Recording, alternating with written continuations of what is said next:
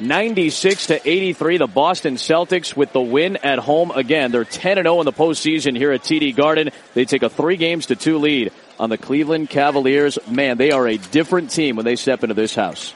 Completely night and day from what we saw in Cleveland. Pretty amazing that you can shoot 36.5% in your own building yep. and win a game by double digits. And that's exactly what Boston did because their defensive effort uh, was terrific. And quite frankly, I put a lot of this on the Cleveland Cavaliers and how they came out. Their mental focus not there. They get jumped on right away immediately again. Yep. After dominating the first quarter in games three and four, up by 15, up by 16, they find themselves down 13 after one. LeBron James is exhausted. Uh, he really had no impact in this game. You can throw the numbers out. He gets 25, 26 points.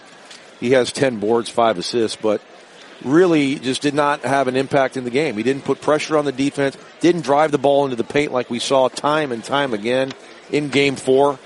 Uh, he settled and he deferred and uh, it just it just wasn't a typical LeBron James game. And uh, I, I'm stunned by it.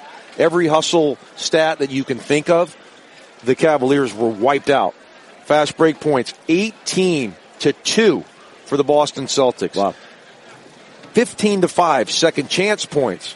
So maybe Aron Baynes was the difference maker. They threw him in the starting yep. lineup. And no, they really did. They shut down the offensive glass for the Cleveland Cavaliers, which is a big part of their team. Uh, I, I, joke, but uh, complete domination for the Boston Celtics. And, and I'm just surprised at the effort that we got from a team that's won a championship. A lot of these guys have championship pedigree. And uh, they didn't play like champions tonight, and it, it showed. My final question for you can Boston bring this type of effort on the road, something they have not really been able to do consistently in the playoffs? They've only won one time away from the Garden and uh, played better against inferior competition, Milwaukee, Philadelphia. Uh, but we haven't seen it. We didn't see it in games three and four.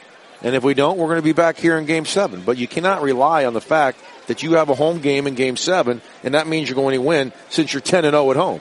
There's no guarantee. That's LeBron James over there. That is a championship team. A lot of guys that are wearing rings.